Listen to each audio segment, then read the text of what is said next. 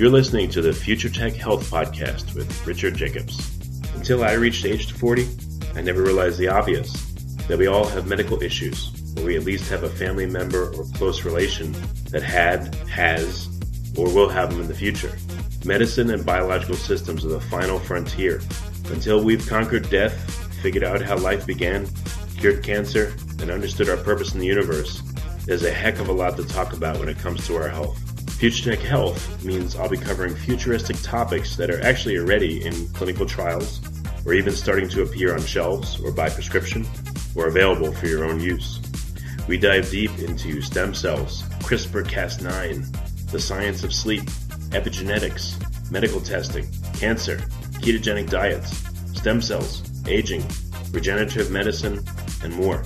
My goal for you, the listener, is to learn from these podcasts you may very well learn something that may change the course of your life for the better, steer you towards a new career, or give you insight into addressing a serious medical problem. Remember, however, this podcast and its content is informational in nature only. No medical, tax, legal, financial, or psychological advice is being given. If you enjoy the podcast, please listen, subscribe, like, and share it with friends. Thank you. Hello, this is Richard Jacobs with Tech Health Podcast, and I have J. Scott Turner. He's an American physiologist who's contributed to the theory of collective intelligence through some field work in um, looking at South African species of a termite, Macrotermes uh, michaelseni, and uh, discovering things such as uh, these termites and other species seem to act in concert as a, as a superorganism, if I have it right, to create things like termite mounds that not only benefit the community in uh, you know certain ways, but literally physically act as a uh, I guess a bridge to the community to create a superorganism. So I'm probably uh, butchering what uh, what how he would describe it, but Scott, welcome. Thanks. How you doing? Thanks. Glad to be here. Yeah. And you did a great job, by the way, describing it. Oh, thank you. So tell me about how did you get interest in this kind of work, and how did you first encounter what you consider to be a, a superorganism? Well, uh, with respect to the termites, I literally kind of stumbled upon the subject. Uh, as you said in your introduction, I'm a physiologist. Uh, that's someone who's interested in how living things work. And I'd always combine that with an interest in uh, ecology and adaptation and evolution.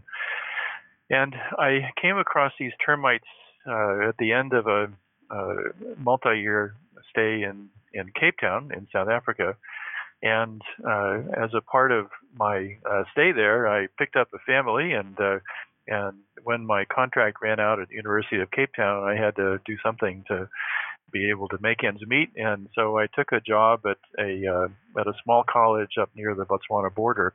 And one of the striking things about that landscape is the enormous number of these huge termite mounds that are uh, that are uh, around there. They're a very prominent feature of those savanna landscape. And I was faced with the challenge of, of trying to generate uh, several laboratory exercises for the students that I was teaching up there. And I thought these termite mounds would provide a really uh, interesting uh, demonstration for the students. Uh, one of the reasons that I thought that is that there's a uh, there was there was a very well established and beautiful story about how these termite mounds worked. Uh, they were called air conditioned termite mounds, and the hmm. idea was that the the the colony, which is uh, which is actually underneath the mound. The termites don't live in the mound; they live in a oh, compact. Really? Yeah, yeah. They they they live in a compact nest uh, underground. They're fascinating creatures. There are a couple of million uh, individuals in this colony. Uh, they do things like like uh, cultivate uh, fun, fungus to help them digest uh, their their their food as as they bring it back and they generate quite a bit of heat uh, as a process of, of, of doing that. And they generate so much heat that it's actually similar to the rate of our own metabolism, our own uh, heat production. And the story was that that generation of heat would set up uh, a circulation of air within the mound, uh, similar to what happens when you have a space heater sitting in the middle of a cold room. You know, you, the space heater heats the air, it's buoyant, it rises up and circulates in the room. So I thought, well, here's an easy, uh, easy thing to demonstrate to my students and kind of a neat subject. And so I rigged up a cup, some uh, some simple instruments to demonstrate the airflow, and uh, took the students out there to uh, demonstrate to them what was going on. And uh, to my uh, embarrassment, uh, it wasn't anything like the beautiful story said it should be, and and and uh, so that's that that was intriguing to me. I that that that actually started a a, a years long uh, research project, not only to figure out uh, what was the way that these things actually worked, if the accepted story wasn't true, and along the way, uh, you know, science, uh, when you answer one question, it usually opens up a whole bunch of other questions, and and uh, that that that that just that just uh, uh, you know laid out a whole series of threads that led me into all kinds of of, uh, of other uh, topics, uh, ranging from ecology to engineering, and, into some fairly philosophical issues about what's the nature of the organism and and uh, those kinds of things, and and uh, it's been a wonderful journey for me. It's uh, it's been intellectually very stimulating. It's kept me busy for many many years, uh, uh, uh, trying to figure out uh, these things, trying to come to terms with what they are and how they work, and uh, and that has led me into some uh, thoughts about adaptation and evolution and the nature of the organism. But at the beginning, it was completely serendipitous. I literally stumbled onto the onto the topic. I thought you were going to say that you lived in a house and there was termites there, and you know one day you saw them that they had eaten away the wall and revealed I don't know this mound in a hidden part of the house. That'd be a cool story too, I guess. Well, that is a cool story, and that's what often happens with North American termites. But uh, these these termites uh, down there, they they don't inhabit houses. They they build their own, literally, you know, and and uh, and uh, they're a very important part of the of the uh, ecology of these savanna ecosystems. Uh, uh, they consume enormous amounts of grass and wood, you know, more more so than the than, than the big mammals that people pay thousands of dollars to come down and take photographs of, uh, and uh, they're extremely important in the functioning of these ecosystems. So, so uh, they're not pests at all. Uh, they uh, are very important parts of of uh, of, of, these uh, ecosystems, and uh, they're also just fascinating creatures. And uh, they make for what is sometimes a fairly eerie-looking landscape with all these great big termite mounds popping up out of the out of the ground. So I understand that you know termites live in a colony like ants or bees, and they're kind of you know they're a collective. But why would you go further and say that because of the mound itself, that's part of the superorganism. I can see saying the colony itself could be a superorganism and it has one goal, etc. But why the mound included? Yeah, the, the the whole superorganism idea is an interesting one. It's it's it's it's uh, come and gone out of fashion uh, uh, with uh, different uh, trends in scientific thinking. But the basic idea is that the colony behaves in many ways like an organism does. You know, in in in our cells, for example, uh, you know, we we consist of many billions of cells, and and there's specialization uh, among them. They work together, and uh, the, the end result is this uh, is this coherent organism that that that that we and, every other organism is. But you find a lot of the same attributes in many of these assemblages of organisms, like bee colonies and ant colonies. And and as I said, this has come and gone out of fashion. Uh, it was thought to be kind of a nebulous uh, philosophical concept for many years, but then uh, it's recently come back as as something real, as you know we have thought about the nature of the organism.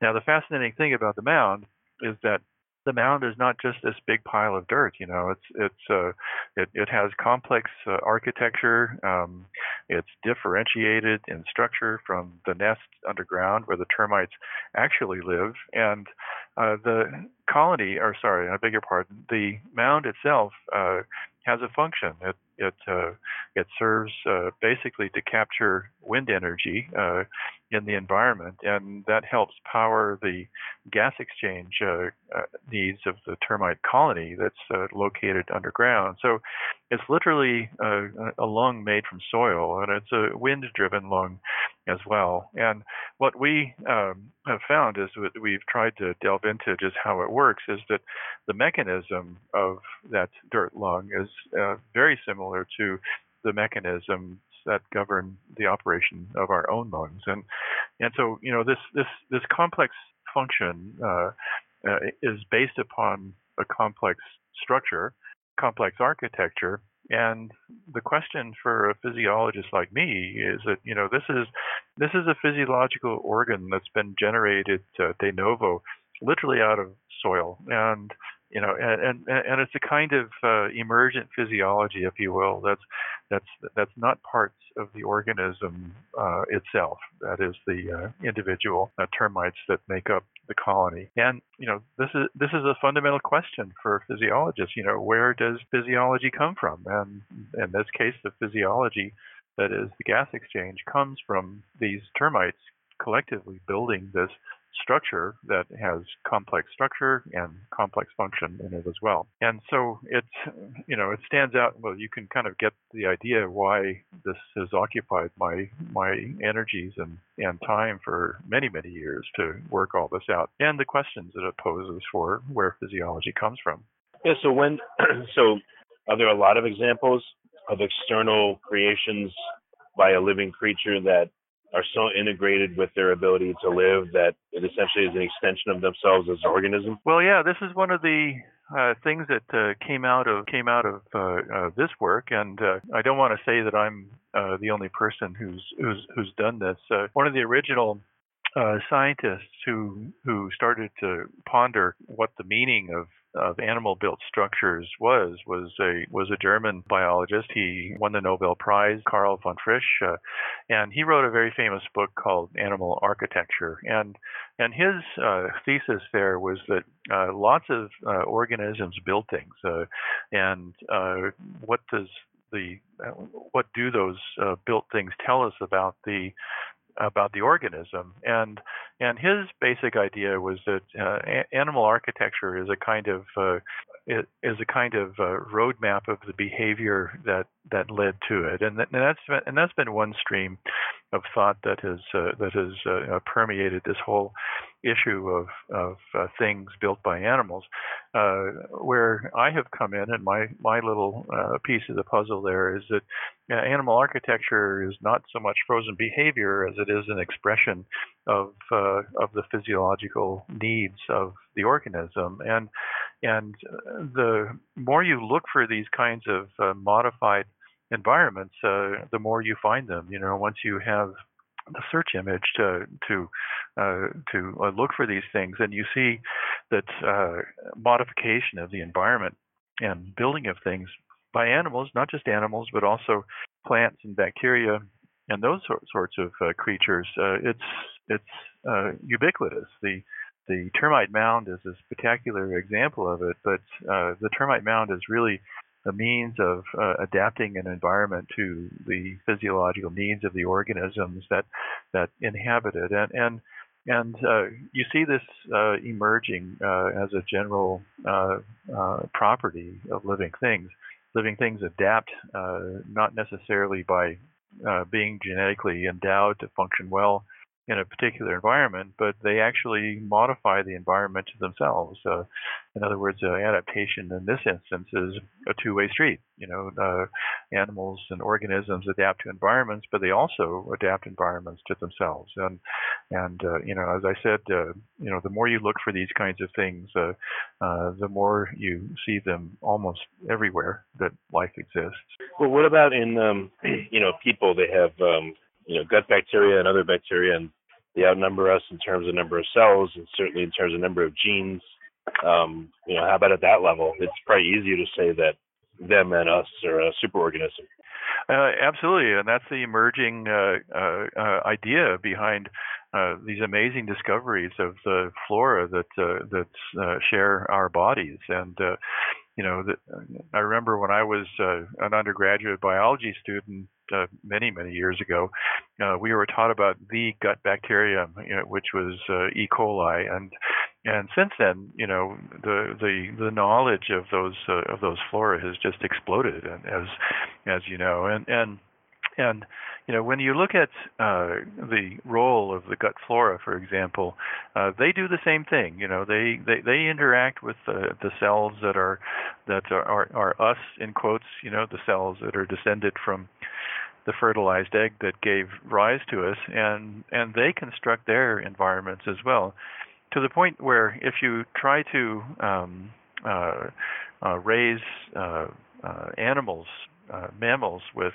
without the gut bacteria, then their function of their gut uh, is just uh, in the tank. It doesn't develop properly, uh, uh, and uh, it doesn't function well uh, as a consequence. And an important part of the ability of the of our own guts to function well depends not only on the presence of these bacteria, but also on the ability of these bacteria to modify uh, the gut environment uh, themselves. Uh, and so there's a very fascinating uh, mutual relationship between what goes on in our guts and uh, also the flora that live uh, on our skins and other kinds of places in the body and the healthy functioning of those things. You know, it's literally a big cooperative endeavor, and uh, and you have not only uh, uh, us in quotes adapting to the bacteria, but the bacteria adapting us to them. Yeah, it's weird when you think about it. you know, like in, in humans, we have all these different bacteria and viruses and fungi, et cetera, and they're all none of them are wanting to die. They all want to proliferate and you know and do their own exactly. thing and advance their own their own uh, strain. But then again, they're all cooperating to the benefit of this one superorganism, which is us. Exactly. It's just odd that you wonder what what is a liver cell know and how does it act versus uh, a bacteria in our guts? You know, how different are they and how they operate and what they will and won't do? It's just I, I don't even know how to describe it, but it's just strange this hierarchy of allegiance to uh, to the one. You know. Oh, it's absolutely mind-boggling, and and uh, you know the the uh, the the common thread in all this, and and you uh, touched upon this. Uh, you know, how does a liver cell know what to do and uh, and and what it is, and and that's really the fundamental core of it. You know, the the the liver cell does know. We don't have to surround that word in scare quotes. You know, there there, there is there is a certain um, uh, ability of every cell to assess the environment that it's in and to uh, modify uh, not only uh, what's inside its cell boundaries, but also to modify what's outside the cell boundaries uh, as well. And as part of that mix is is uh, is all the other cognitive individuals that are in that system, and and so a an one of the cells lining our intestines, for example, you know, it it kind of knows what it wants to be. It it, it develops uh, in a certain way, and it works to uh, you know to make itself uh, that certain way. But then along come these bacteria who have a different uh, cognitive view of the world, and and if they don't come to an agreement, uh, the whole system dies. And and so there there there is this fundamental element of of, of cooperation that has to take place for that that whole assemblage to persist uh, through time, and uh, at the heart of it is is uh, this ongoing uh, negotiation between the different actors there. And of course, uh, you know, you can you can proliferate those negotiations uh, almost ad infinitum. You know, the the intestinal cell interacts with other cells, and there are immune cells that uh, come into the mix and have their own uh, particular cognitive uh, appreciation of the world around them. Uh, never mind the bacteria and the interaction with all the other different uh, competing species of bacteria. Uh, and somehow they have to come to some kind of mutual accommodation, or the whole thing blows up to the detriment of of all. And and you know the, this it's it, it is mind-boggling to imagine the complexity of it and what's uh, what has to be going on there. What do you think uh, cancer is? It seems to have all the hallmarks of an independent life form, except for the mistake it makes in killing its host, which kills it. But is that a break from the from allegiance to the one to the superorganism that, and that's what I don't know the model that cancer operates under? It, it just makes me think. I don't know. Well, cancer is a particularly interesting uh, interesting case. You know, the the the the standard model is that is that you have this renegade uh, tribe of cells that uh, that develops either through a mutation or or some other modification, and uh, and and it becomes independent from the from the collective of the organism. Um, especially in the case of of breast cancer, uh, though uh, there are some surprising uh, things that are going on uh, there. So, for example, when you look at the uh, ability of breast cancer cells to travel to uh, other um, other cells in the body, you know, so-called metastatic uh, breast cancer, which of course is very uh, which is very serious and uh, very damaging to the body. Uh, it's not so much you have this renegade uh, set of cells, as you have cells within the body, particularly parts of the immune system, that actually facilitate their their transmission to to other um, to other parts of the body. So, so uh, there's a level of cooperation and mutual accommodation that takes place uh, even there, and and you know we're still trying to work out what the implications of that are for for you know not only how to how to treat uh, metastatic breast cancer, but also just what is the meaning of cancer? You know what what what is it? What's what's what's going on there? You know, it, is it a failure of regulation, or is it a, is it a, another regulatory agenda that has uh, that has uh, uh, risen um, in some uh, in, into in some pernicious ways within the body? And so, you know, we're even going through some some uh, some uh, changes in our thinking about that. But you know, this all does come back to what's the nature of the organism. You know, is it this uh,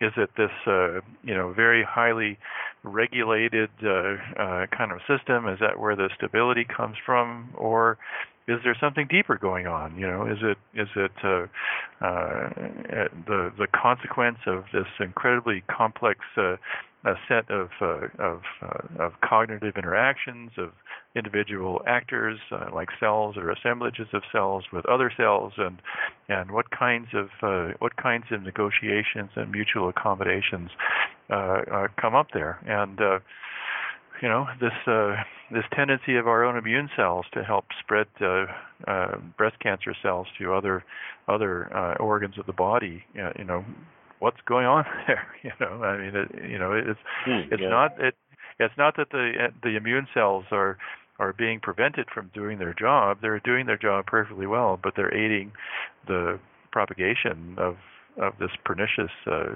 lineage of cells that has that has uh, developed within a woman's body. Yeah, it's weird. It seems to mimic uh, human society. You know, there's yeah. people in human society, like let's say the military, and they will give their life for the the common good. You know, then there's maybe let's say police that um, are supposed to do that, but at times they you know they may be corrupted. Um, then there's individuals that are just community minded. Then there's ro- rogue individuals that say you know to heck with everyone else, I'm doing my thing. And I wonder if all those things uh, are evidenced in a living organism, you know, or us. That seems to be the emerging story. Hmm. So, I mean, what have you, do we have names for these different levels of allegiance, let's say, or hierarchy? Uh, not really. Actually, it's an interesting question. Uh, uh, I'm I'm not aware of of of uh, of um, of anyone who has tried to put together a classification of these different kinds of behaviors, in part because I think our understanding or our conception of of the organism is uh, is changing quite rapidly. It's it's changing not only from uh, from uh, people who are interested in the evolution and evolutionary implications of this and adaptation, but I think it's also uh, changing uh, a great deal based upon developing uh, knowledge of uh, the nature of the gene. And uh, and so, for example, you know, the gene ha- ha- has classically been thought of as as a specifier of function and and uh, and and that can be a very profitable way of thinking about it you know this is one of the reasons why coming back to cancer, why why cancer therapy, the appropriate therapy, turns uh, so strongly on on particular uh, mutations that might exist in a person's body, and and and the treatment of of a cancer is going to be influenced very strongly by by whether those mutations exist or not. But uh, the emerging uh, conception of of what the genome uh, is, that is, the assemblage of DNA molecules that make up uh, all the supposed genes in the body is really going through a tremendous amount uh, of flux. Uh, so, for example, in the specifier concept of genes, uh, uh the classical idea was that you have uh, a, a, code uh, in DNA that specifies a particular protein, for example, and that protein has a certain function, and it will the the cell or organism will function better or worse depending upon what that what that sequence code uh, is in the DNA. Uh, what seems to be emerging right uh, now is is a much more dynamic uh, uh, conception of the interaction between DNA and the rest of the cell that actually introduces quite a bit of fluidity in the ways that uh, that a uh, sequence of DNA, for example, DNA nucleotides, will translate into function, and furthermore, the feedback of that function onto uh, the, defi- the, the very definition of a gene, and and uh, uh, this can uh, take place in terms of uh, immediate feedbacks in living cells, uh, for example, or within living uh, organisms, but it can also feed back to the extent that these uh, variations are heritable, so they can be transmitted onto subsequent uh, uh, generations. And and so what this is pointing to uh, is is is a, a, very dynamic and fluid uh, relationship between uh, hereditary memory which could be part of genes, but could also be parts of, uh, of built environments uh, by organisms, uh, and hmm. uh, function. And uh, and so uh, you know, you know, it, it's we're really living through a time when when uh, a lot of supposedly uh, well-established uh, dogmas about uh, about biology and genes and evolution are are really up in the air again in ways that uh, yeah, they haven't yeah. been for many years yeah, it makes Darwinian evolution, the you know the modern synthesis and all that look pretty lame and missing out on so many different things that are right in front of us. You know that well, that's you know it puts everything into the world of randomness and no thought, and eh, it's just ridiculous. The more I learn, you know.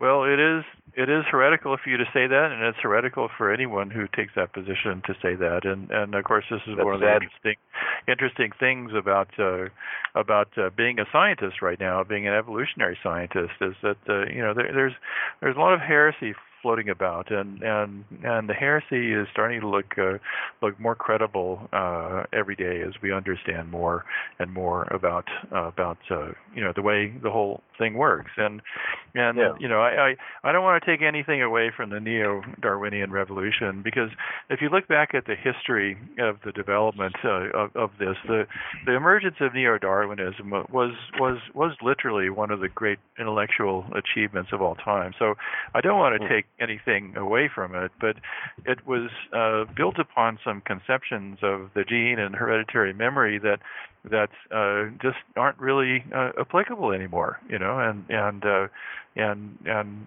I think you characterize it correctly. You know, we're we're looking at an explanation for evolution that uh, that is uh, uh, looking in, increasingly tattered and uh, and and and not very powerful in terms of being able to explain what it purports to explain. Uh, you know, but uh, you know, again, I don't want to take anything away from the brilliant achievement that it was. It, it, it's just that uh, it's that That's you fine. know we've we've kind of moved on. You know, and there's there's a lot more interesting there that it, that it cannot explain.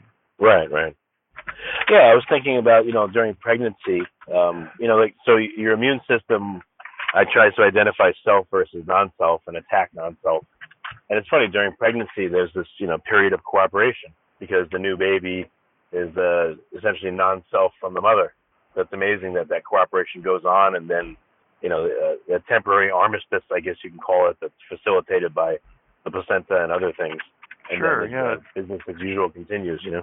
Yeah, I think it goes even further than that. You know, when you when you when you look at the uh, some of the theories about uh, the origins of of uh, immune diseases and and autoimmune diseases, things like asthma and uh, those those kinds of things. You know, the the the the key picture of the immune system that's emerging is it, it is a trainable system that uh, operates on on uh, being able to sense environments and being able to respond accordingly to them. And so, for example, you know, you're no doubt uh, aware of, of of uh, I think it's the, the the hygiene hypothesis for the origin of asthma. You know, uh, and you know the the kids go out and they play in the dirt and they stick things in their mouths and uh, these kinds of mm. things. And and what that's doing is actually training the immune system to this kind of mutual accommodation that is necessary for for the persistence of organisms that you know the the very same thing that governs the interactions between all the uh, all the multitudinous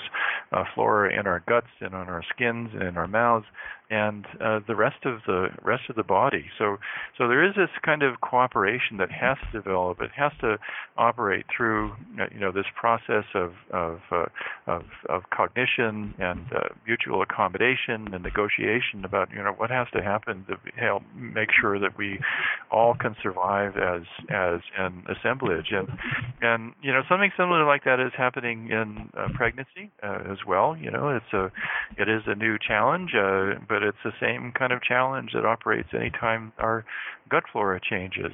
You know, the the, the whole purpose of immune cells is to be, you know, pulling the environment uh, around themselves and and uh, you know, uh, inducing whatever modifications are needed to help this whole system persist. Yeah, I thought about um, you know, what if you eat a very narrow diet of all prepackaged foods versus um, you know, you're like that guy from Bizarre Foods that goes all over the world and eats everything. I wondered about his gut microbiome. He must have, you know, for a time had the most varied gut microbiome you've ever seen in your life. You know, he's eating everything.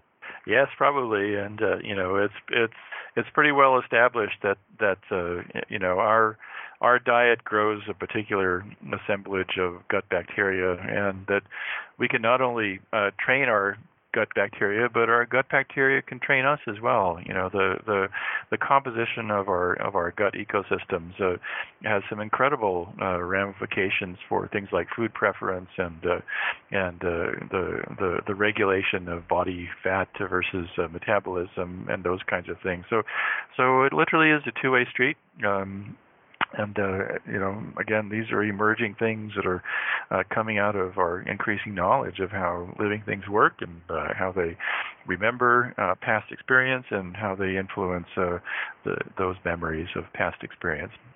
But it's interesting to think that we can create, you know, at least some degree of immunity by exposing ourselves, you know, like you said, to dirt and maybe in low levels to toxins and to all kinds of different foods and it's interesting that we can change maybe not what we consider to be us, you know, our somatic cells, but our immune system, which is still us, or our gut bacteria, which some people think is us or not us, and they can we can change what they are and the composition and everything, and really actively alter how we react to our environment by doing these things, such as eating different foods or well, there's no doubt that uh, there's a lot of mutual uh, negotiation and accommodation going on there. Uh, you know, we, it's it's uh, pretty well established that that we can train our gut bacteria uh, with our diet, and uh, you know, someone who uh, who eats a, a a carbohydrate-rich diet is going to have a different gut flora from someone who eats a more protein-rich diet.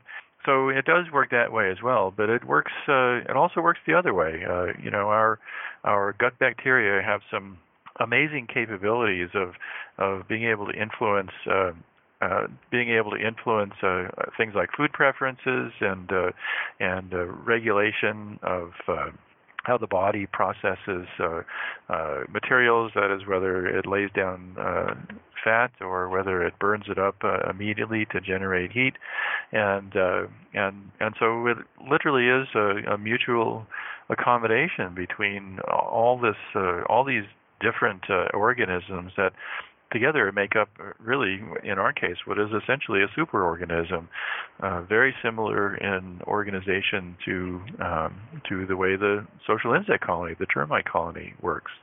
Yeah. So what are i mean what are some of the unique or deeper insights you've gotten from studying this and thinking about it for so many years I think it's given me um, a, a, deeper appreciation of, of what adaptation is. Uh, uh, adaptation is uh, really kind of a troubled concept in in, in modern evolutionary biology. Uh, um, uh, many of my colleagues will object to the statement, but I don't think we really understand adaptation very well, and and this I think has led us to um, having explanations for evolution that's that's uh, that don't really hold water anymore. And so, for example, you know, I, I, I for many years was a pretty staunch Darwinist, uh, um, and as a consequence of, of trying to confront this uh, issue in termite mounds, uh, uh, over many years, I've had to really rethink that that commitment. Uh, uh, I, I, I can't really claim to be a Darwinian anymore. Uh, I think the the whole uh, um, genetic selection idea, what's often called neo-Darwinism, doesn't really explain very much. I've become more of a Lamarckian, uh, if if if uh, your uh, audience will uh, appreciate that word. Uh, and as part of that, uh, it's led me to a deeper um, exploration of just what life is and and and how that nature uh, influences uh, the evolution of life and adaptation. And and I've come down to the conclusion that uh, that evolution is not really a matter of selection. It's actually a matter of cognition and uh, striving. And hmm. and and and one thing I I, I say that uh, often sets people's teeth on edge is that is that there's there's there's a certain degree of intentionality and purposefulness to evolution that that the whole Darwinian idea uh, tries to exclude, and and it excludes right. that. Uh, you know, for, you know, one can say that there's good reasons for that. You know, you want to be properly scientific. You don't want to be reading intentions into other organisms and so forth. You know, I I, I appreciate that uh, that that stance uh, uh, quite a bit. But ultimately, life is a very purposeful phenomenon, and it has intentionality. It has it has creativity. Uh, that those are probably the most uh, um, distinctive things about it, and I don't see how a theory of evolution that excludes those very things can really tell us very much. And and so that's hmm. one of the reasons why I've sort of moved away from being a Darwinian to to being more of a Lamarckian because that's uh, actually brings in uh, to our thinking uh, elements of, of cognition and intentionality and purposefulness that that uh, the Darwinian idea excludes from the outset. And and uh, and we're still working out you know uh, what the implications of that are you know but it's but it's uh, it's what uh, this work has has led me into. Well you can still go halfway and say you're a epigeneticist you know? Well so you don't have to go all the way to Lamarckianism you know being a, a Lamarckian and talking about intention and you know will and all that. You could just say hey you know uh, we acquire epigenetic marks or our genome adapts to the environment. There's no will or or consciousness there. But you know, even that to me is not satisfying. But I understand.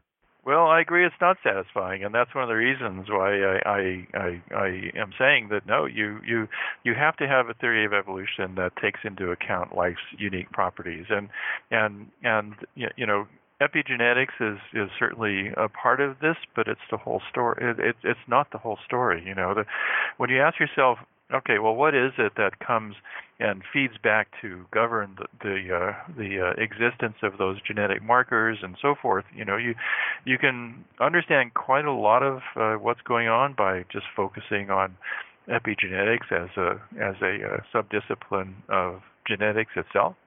So you can stay respectively within the respectively within the uh, within the fold of of uh, I'm putting this in scare quotes uh, scientific biology now by focusing on that. But then you have to ask yourself, well, what is it that's influencing those? And and you ultimately come down to uh, what's influencing those is is the lived experience of of the cells that contain that DNA.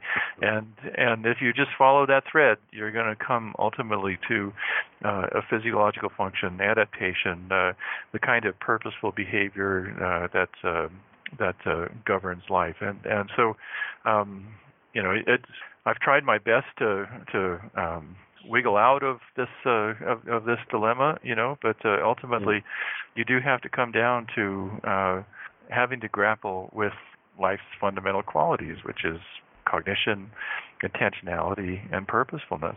Well, at, at what level does will, free will, start? Are there different levels of it? You know, at what will, at what level is there full consciousness? and what are the different levels of it? You know, like does a dog have the same consciousness we have? Probably not. Does it have the same degree of free will that we have?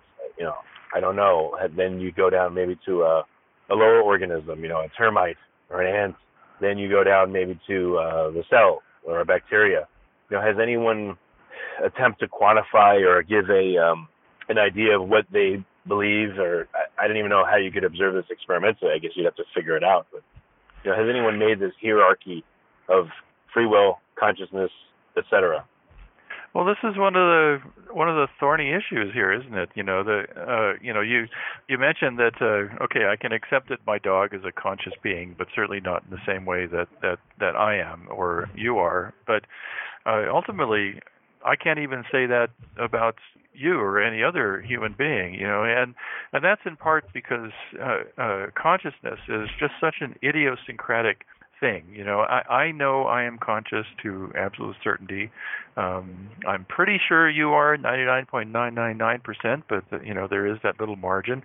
Certainly, I can accept that that uh, you know. So uh, you know, certainly I can accept that my dog is conscious, but different. Maybe, maybe uh, you know, 80% similar, and so forth and so I've tried to stay away from issues of consciousness. Uh, uh, I've I've I've actually preferred to uh, to express this in terms of, of, of cognition, which is the ability to sense an environment and to uh, uh, map that uh, that sense of the environment onto onto function, and then to couple that to to modification of of that sensed environment. And and uh, when you express it in this way, uh, uh, things become a little bit more tractable. Um, they also are a bit more susceptible to uh, scientific study. But one of the radical implications of this is that uh, if if cognition is life's distinctive property, then then everything has to be cognitive in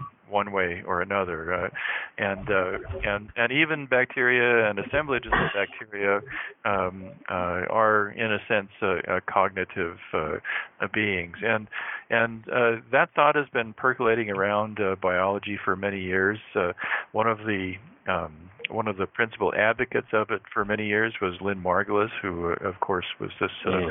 uh, amazing biologist who had uh, these these, uh, these very heterodox thoughts about evolution. And and one of the things that that one of the complaints that she had about uh, the neo-Darwinian idea was that it didn't take into account uh, that cognition was nearly a universal uh, property of life, and and uh, that's something that I um, am really in agreement with. So so these ideas are out there. You know, it's a part of the part of the debate. Uh, that's what makes it interesting, of course, and uh, and, uh, and and so uh, it's it's percolating out there. You know, it's a it's an issue of interest to a lot of us. I mean, even within people, you know, think about your consciousness now versus if you ever got very drunk. You know, you're kind of in a different state of consciousness, or if you smoked weed or took magic mushrooms, or if you're sleeping.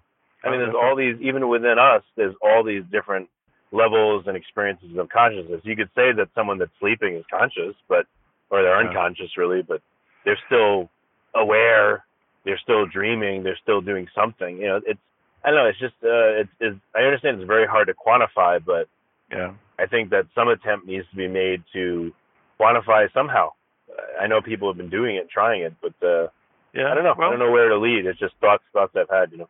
Yeah, uh, sure. Yeah, and and you know when it comes to uh, you know say drinking alcohol or taking drugs or those kinds of things, you know we uh, we we perceive it consciously as as a different conscious state, uh, but of course uh, you know you you you can't get away from the notion that these are altered cognitive states as well, and and uh, um, addiction to different substances, alcohol or other kinds of uh, drugs, is an interesting example of this because, you know, it's we can we can we can delve into uh, you know the the ways that uh, alcohol abuse, for example, modifies uh, certain areas of the brain that are tied into into uh, into pleasure and reward and those kinds of things.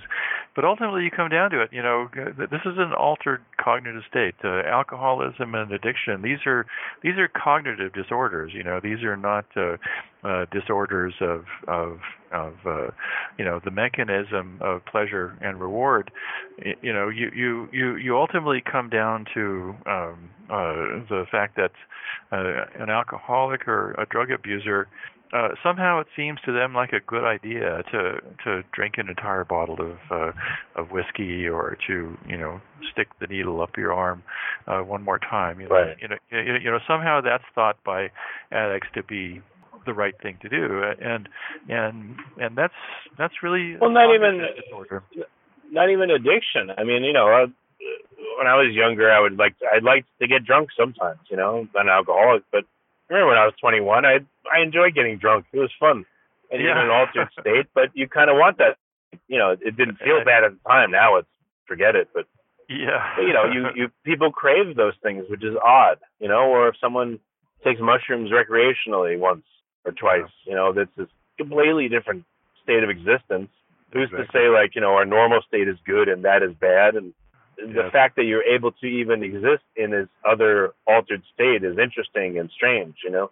So it just makes Yeah. you wonder other beings, what's their experience? But you know, is there something that you could do to shut down part of the processing of your brain where you would experience life as a dog, let's say, for a short period of time? I don't know. I don't know. It's just interesting to think about that. It is an intriguing question. I have no idea how you could do that. All right. Well, sorry, sorry to go off on that tangent, but um, Any so any other really surprising insights or like what are the burning questions that you're working on right now that are most important to you that you want to solve or get some insight into? the thing that has surprised me the most is how I've I've moved away from being a Darwinian. You know, this is not something that I uh, started out doing or that I had a preconceived uh, notion for uh, for for doing. You know, it, it it was it was literally you know stumbling from one question to the other, and uh, this is where I ended up. And and you know, looking back on it, Well, if anyone I- I- uh, if anyone ever bothers you about it, just say my perception randomly mutated one day, and now I think differently. Sorry. well, ex- maybe there's a mutation at work. I don't know, but it's uh, you know, I I I like to think that I've that that I've that I've done it, uh, you know, consciously and intelligently. You know, uh, that's for other people to judge, of course. But uh, that's Right. the that's the thing that has surprised me the most. Uh, you know, looking back on things that I did not expect to be intellectually where I am right now. The big challenge uh, right now, uh, though, is to try to uh, put some of these ideas into into some kind of scientific context, and and so one of the things that I'm doing is uh, is that we we've been moving away from from termites uh, lately. We still have active research going on there, but uh, moving away from termites uh, uh, to looking at how other organisms, well, how adaptation actually works in other organisms. And and so we've been doing some work in the Namib desert. Uh, there's some just fascinating uh, organisms there that uh, that adapt very well and live quite well in a very harsh environment. And so we've been we've been looking into some of the mechanisms for that to see if uh, see if uh, we can uh, see this kind of this kind of uh, cognitively driven uh, adaptation that uh, has come out of uh, our work with termites. Well, very good. Um, I know there's a lot more to talk about, but it's been a you know a really good interview. So Oh, what's I've what's the best way for folks to find out more about your work and get in contact if they have questions and uh, you know, that kind of thing? Uh, well, they can go to my uh, website. Uh, it's uh, J Scott Turner, all one word, and there's three T's in the middle of there. jscottturner.com. Uh, so my website is there, and there's contact information there as well. Uh, uh, anyone is welcome to uh, send me uh, correspondence by email. That's uh, at that the email address is jsturner at syr.edu, um, and uh, you know I'm happy to hear from anyone who wants to chat with me. That's great. Well, Scott, well, thanks for coming on the podcast. I really appreciate it. You're listening to the Future Tech Health Podcast with Richard Jacobs. Until I reached age 40, I never realized the obvious that we all have medical issues, or we at least have a family member or close relation that had, has, or will have them in the future. Medicine and biological systems are the final frontier.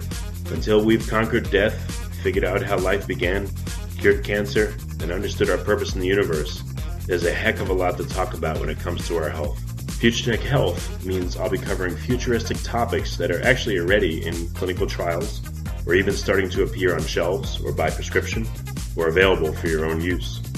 We dive deep into stem cells, CRISPR Cas9, the science of sleep, epigenetics, medical testing, cancer, ketogenic diets, stem cells, aging, regenerative medicine, and more.